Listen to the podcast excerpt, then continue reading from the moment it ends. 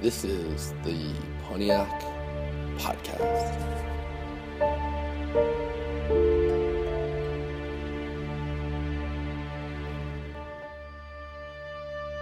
In this episode of the Pontiac Podcast, Jacob takes a creative approach to the topic of profiling.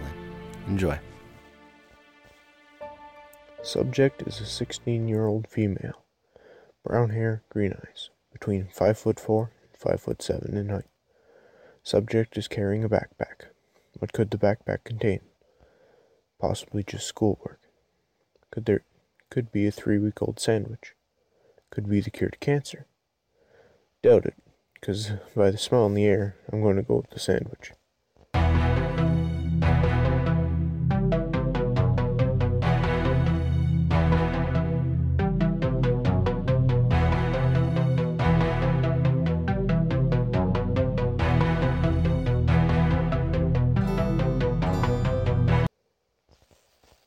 Hello, my name is Jacob, and welcome to Profiling 101. Today, we will be talking about profiling people and the different aspects that go with it. I will teach you what it is to profile, give a brief history on profiling, a quick how to, and give some examples of profiling. Now, profiling is a bit of an art. It takes into account all little, minuscule details about something or someone, and it puts it all into perspective. It paints a picture in your head. It gives you a whole new outlook on life. Profiling, especially offender profiling, which focuses on criminals, has been around since the time of Jack the Ripper.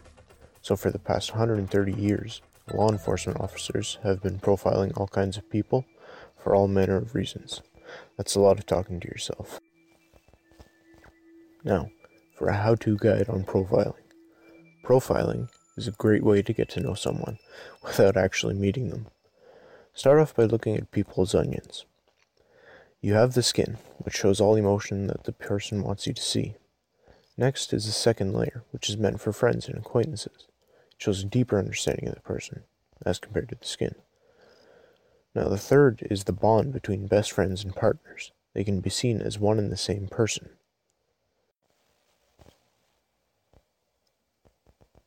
Finally, the core is the most important part of a person.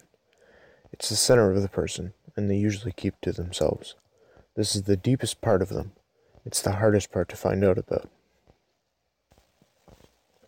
To begin profiling, first of all, you must detach yourself from emotions and personal judgment. You must be ready to believe what is before you, not what you want to believe. Start off with people you know, friends, family, coworkers. This is the practice round. It'll be able to get you ready for profiling some random people.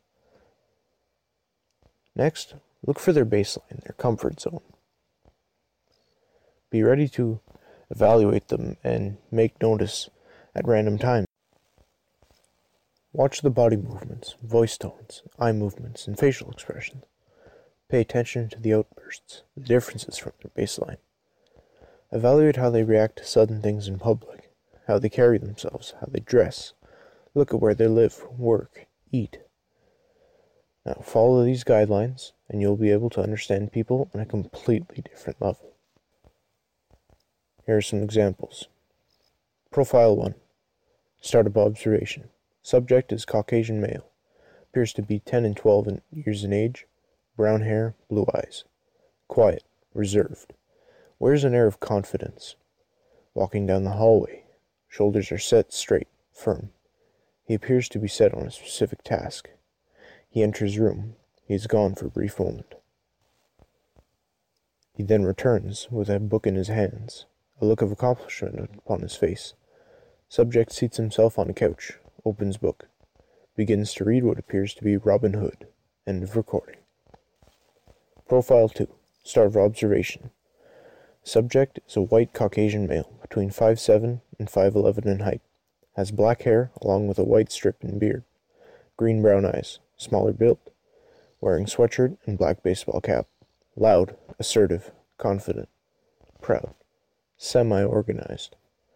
Looks to be like a leader, possibly a teacher.